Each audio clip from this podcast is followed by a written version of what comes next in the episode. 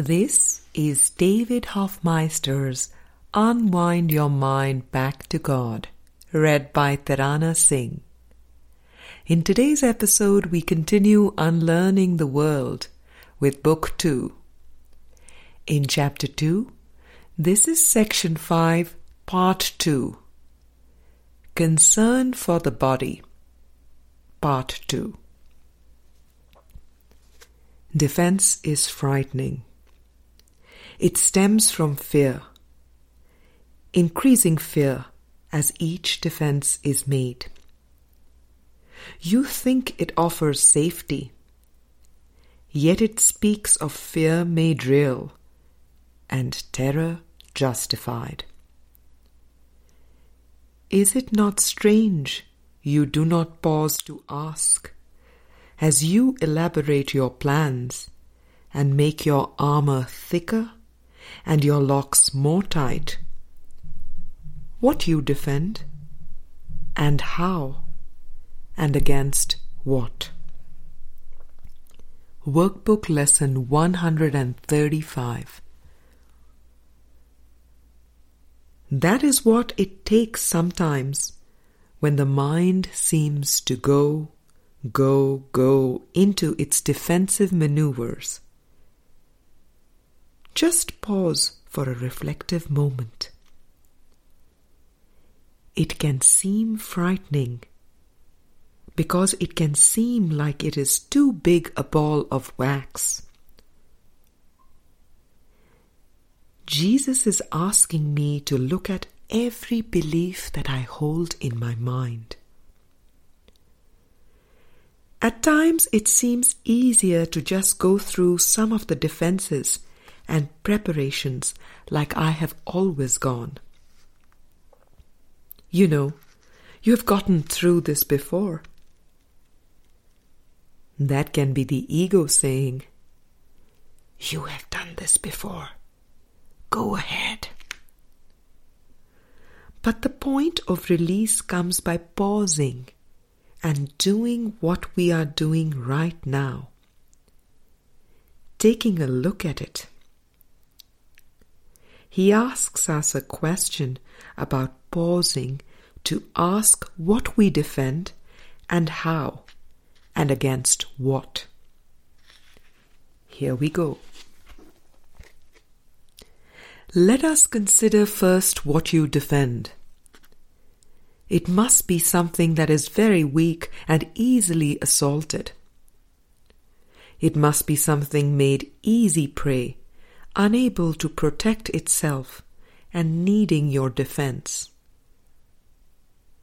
What but the body has such frailty that constant care and watchful deep concern are needful to protect its little life.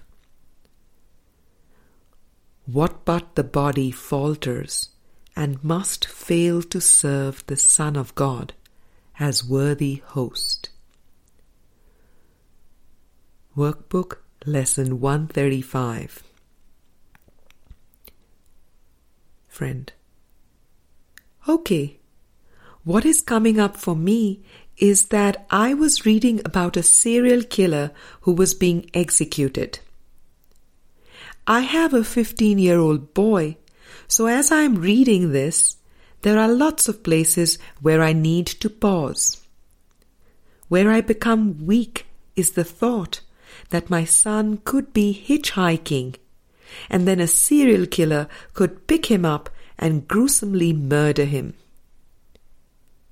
So I have to go to the fact that bodies are not real, but just the thought of that. What I am defending is that I think that this has such reality. David. It is very frightening. Just the thought of letting it into the consciousness. Friend. It is. And to just let, let this go seems frightening. I have even thought that this body needs me to take care of it, and if I do not, it is just going to go to pieces. in the next breath, I think about all the times when my mind was not on my body and a symptom never occurred because my mind was not focused on a symptom. It was not focused on the body.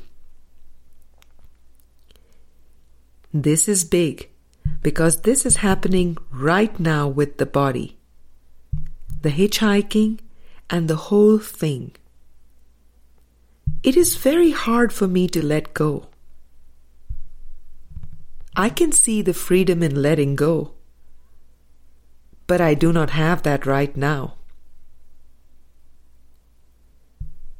Yet the other night I said to my friend,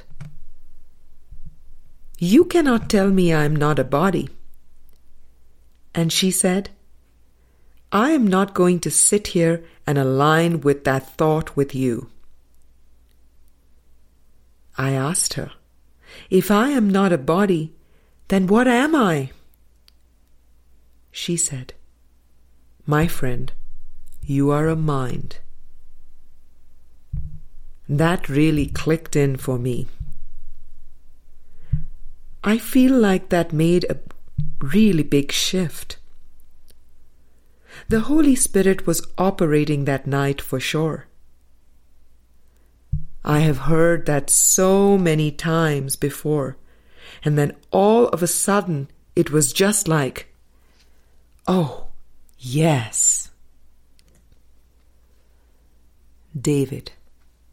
Yes, the thought that keeps coming is how helpful it is to come together and talk about perceptions beliefs, and thoughts.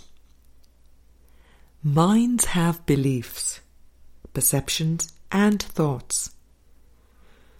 When we continually keep tracing them back, there has to come a time when there is an experiential shift, a feeling of a loosening and a lightening from it. You can talk about a right mind and a wrong mind. From the wrong mind's perspective, the body is the reality, and bodies have private minds. Each body has a private mind associated with it, and a higher wrong mind perspective is where you get into that stuff about souls and mind body and spirit, and a lot of the mixture of things, which is still the wrong mind. We want to really lift this above the battlefield, which is where the right mind is. It knows without a doubt that I am mind, and that all of these images and projections and false concepts and beliefs are not me. It has a good view from above. Perched above it can see the wrong mind, the entire world and the cosmos. And each thing we do is an attempt to get clearer and clearer. If you come from a nursing background, you will need to see that the whole thing with the body, neurology, and the brain, and all those things that are seen as common wisdom, are not wisdom at all. It takes coming from a higher perspective to start to see the fallacy of it. That is a great leap. Just keep at it. Friend, another body thing that came up this weekend was the idea of abortion. I have seen the baby inside on the monitor, and I have thought, that is a body in there. I can see how it is forming. This body thing is really hitting me. It is a little bit disorienting. Nothing is making sense. In fact, my body is falling apart, which is completely disorienting. My husband and I were talking about a career, and I said, Nobody would hire me right now. I could not complete a task. I cannot even think about working. A whole other fear is my daughter's education. There was a great big thing in the newspaper the other day about education costs having gone up 9.4%. I have not let that go. I believe it is very important for her to get an education. My fear is if I become a Course in Miracles teacher, and if I'm not making any money, I am letting everybody down. That is where I am at. And all this is coming up. It is creating havoc right now. David.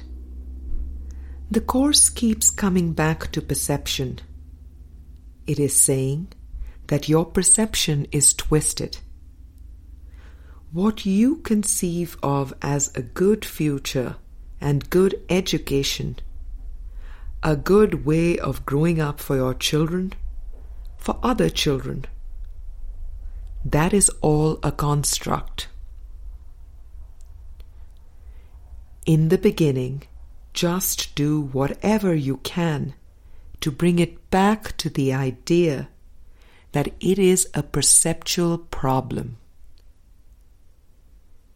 It can seem like a long stretch to wonder how a solution to your perceptual problem can handle your daughter's college costs. I remember your son asking you, Mom, do I have to go to college or can I just study A Course in Miracles? That is certainly a different twist. The theme is that there is something deeper that may not fit into the structure of how society and the world are constructed. Friend, the idea of planning the future is very rattling for me right now, in terms of career. I just finished this degree, but what am I going to do with it? And how is it ever going to make any sense? Then I find myself falling back into the trap of the world.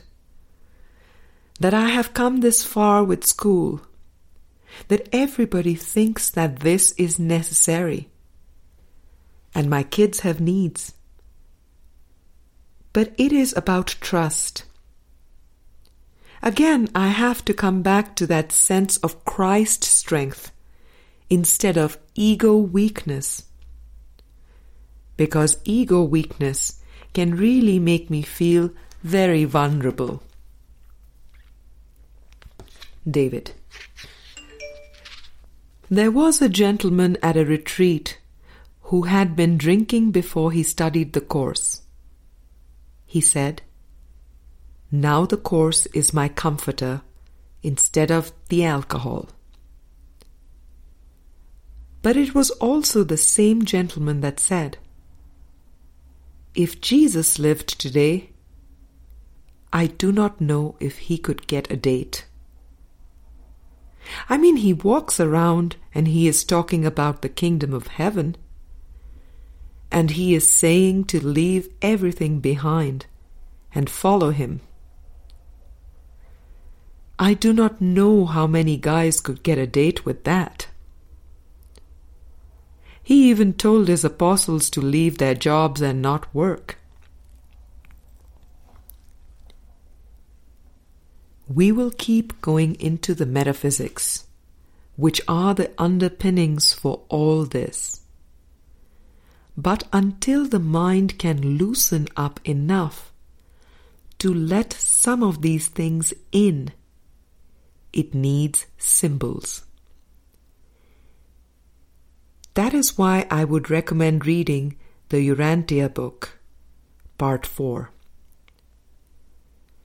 Jesus goes through a training period and continues to question things while still engaged with what seems to be his family. It describes how he is helping to take care of the children, his younger siblings, teaching them, not, ad- not abdicating responsibilities. Further, as he goes along and even leaves the family, he seems to prepare them for his leaving. Then he calls on the apostles. Some of them are married. Thomas is married and has kids. And Peter has three kids. Once again, it is very similar to the situation that our friend is in. She is studying a course in miracles.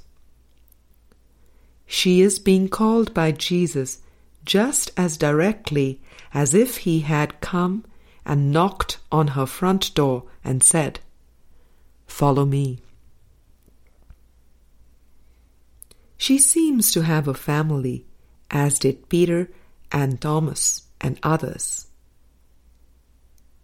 But he is calling them into an intensive teaching learning situation where they are focusing on these high ideas. Make no bones about it, that is a very important calling. They go back for periods of time to visit their families. Didn't Thomas or Peter feel feelings of loss? I was just reading in the Urantia book, part 4, that Thomas was such a moody fellow that when he got called to go off and follow the apostles, his wife thought, Yea, go with my blessing. That is a different twist. That is what our friend is going through now, in the sense that her husband is starting to talk about what is going on. There are all these interpretations from those who see themselves as mothers. They are angry at her. From their perspective as mothers, they find her choices very threatening. Another gentleman who her husband talked to said, Well, she must have a man in another city. Why would anyone leave so urgently? There are all these different interpretations, as there may be with you and your husband when you can lay it on the table and say, Here is what is going on. Her husband is at the point where he understands that it is not a man she is going to, or that she is leaving her children, or that she is a vicious mother who never has cared for or shown an interest in her children. He knows that there is something much deeper that she is called to. The conversations continue, but there is still the fear. There are physical symptoms and all kind of ways that it manifests. The Urantia book, part 4, was a great help to me as far as putting it all into a larger perspective. I started to feel disoriented at times with the course because I did not know where it was guiding me. The Urantia book, part 4, gave me a bigger swath of how things are unfolding. A stepping stone towards letting go is to not put a lot of credence in the future or to even plan at all. Friend, this weekend I was observing my parents. I was on the workbook lesson, The Power of Decision is My Own. Workbook lesson 152. I said, Dad, it is an opportunity. He knows I am in this, and it is like the opportunity to bait me almost. I felt like I just wanted to leave, and he was saying, We are all inspired. I believe that we are all inspired. And I said, That is true, Dad. And I tried to find common ground. I said, according to the Course, which is something that has been really dear to me and helped me to understand these concepts. The Holy Spirit came in when we separated, and it was given to us. He said, Well, now, that has got to be the biggest joke I have ever heard. This is a very powerful experience for me because my dad wrote a book called What is Truth? He has been lecturing and preaching to me all my life. And now that I am in this, I am seeing that he is really very fearful. The power of decision is my own, kept coming in. I wanted this lesson to be for him. I kept explaining to him and it kept coming back. The power of decision is my own. This is my own lesson. I am talking to myself. I kept thinking, if he would get this lesson, I could come home and we could talk about this. He loves to talk about things. If he could get this lesson, we could discuss this. But then I realized that I was not getting this. When I get this, we might be able to discuss it. I have been looking at control too. I was observing my mother calling everybody on the phone to go to church with her. Then I realized how much control I have had over my family, over my husband, and my house.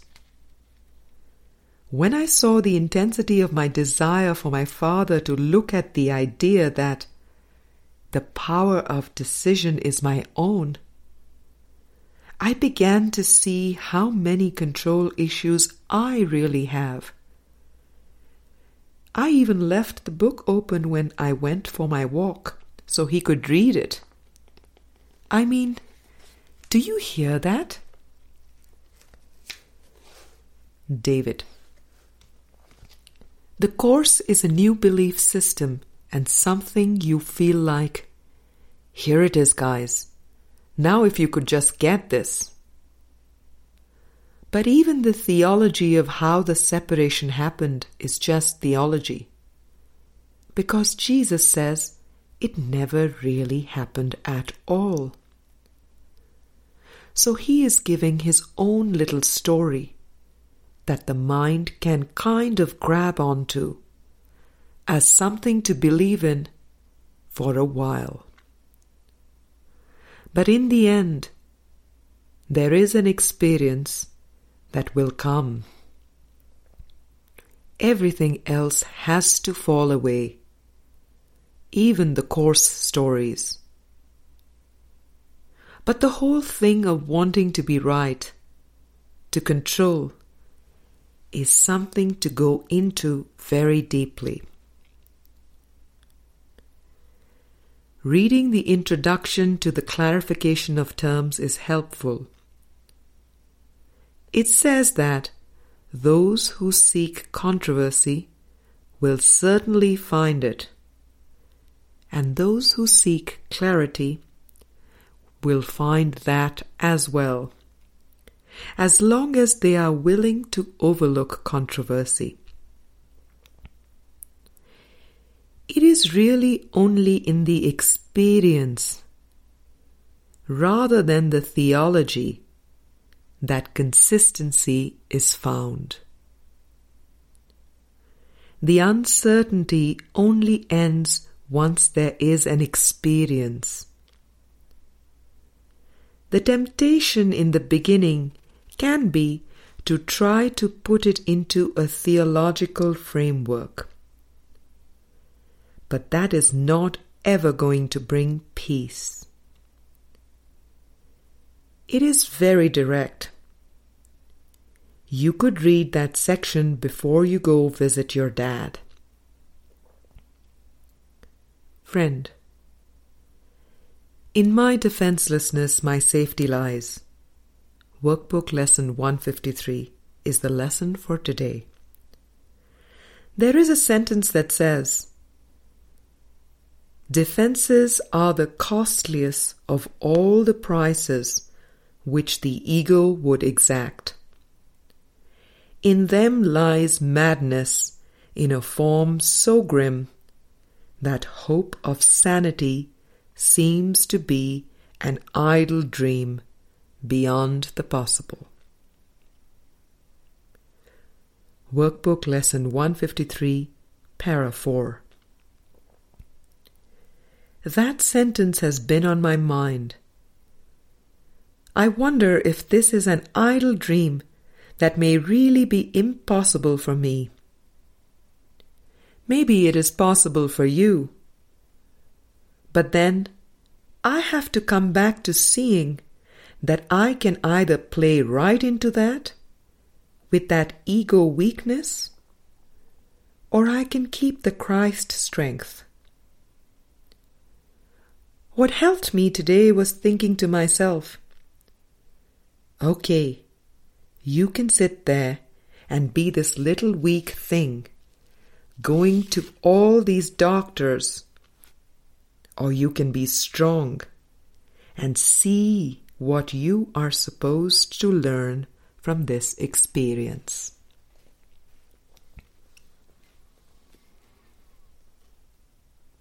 We will continue with the third and final part of this section in the next episode.